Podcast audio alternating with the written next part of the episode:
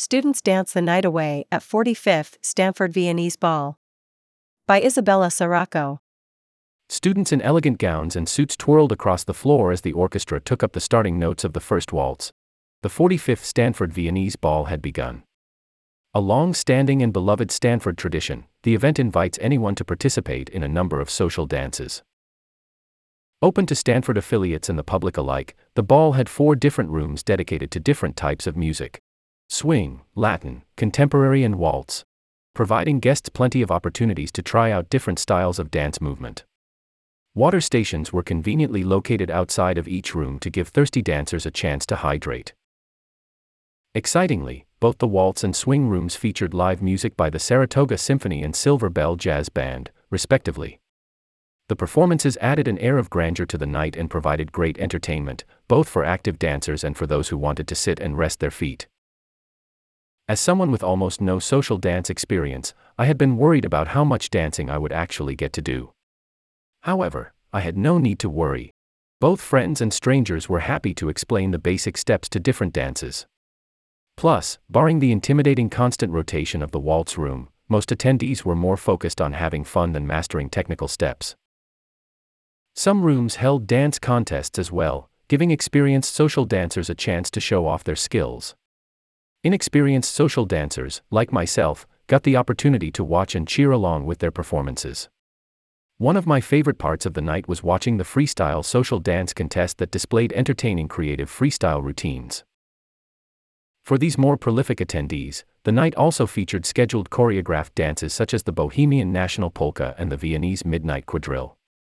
In the swing room, beginners were encouraged to join along and learn as they went. Doing my best to follow along and laughing with the other novices in the back of the room was another highlight of my night.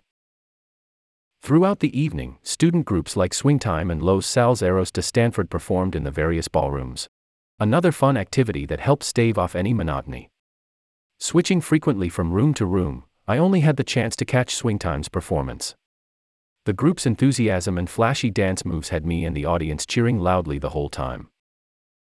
Student groups such as the Stanford Light Opera Company and the Cardinal Ballet Company featured in the opening ceremony as well.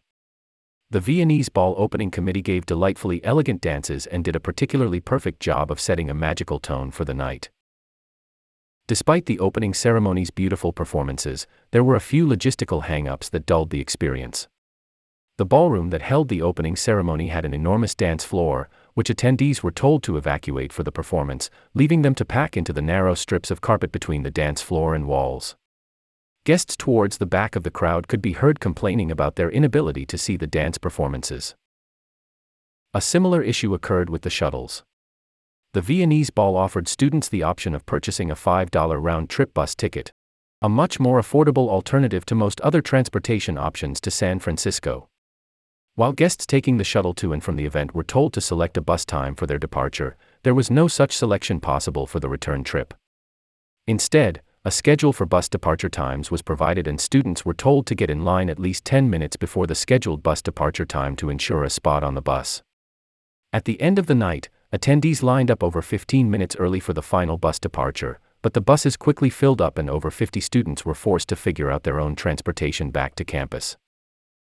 Despite the small mishaps at the beginning and end of the night, the event was still executed well, and more importantly, fun. From the many dance rooms to the scheduled dances and student performances, the Stanford Viennese Ball was full of constant entertainment and has quickly cemented itself in my heart as one of my favorite campus traditions. Editor's note This article is a review and includes subjective thoughts, opinions, and critiques. Isabella Sirocco 23 is a staff writer and columnist for the Stanford Daily. She loves Chicago, deep dish pizza, and cats.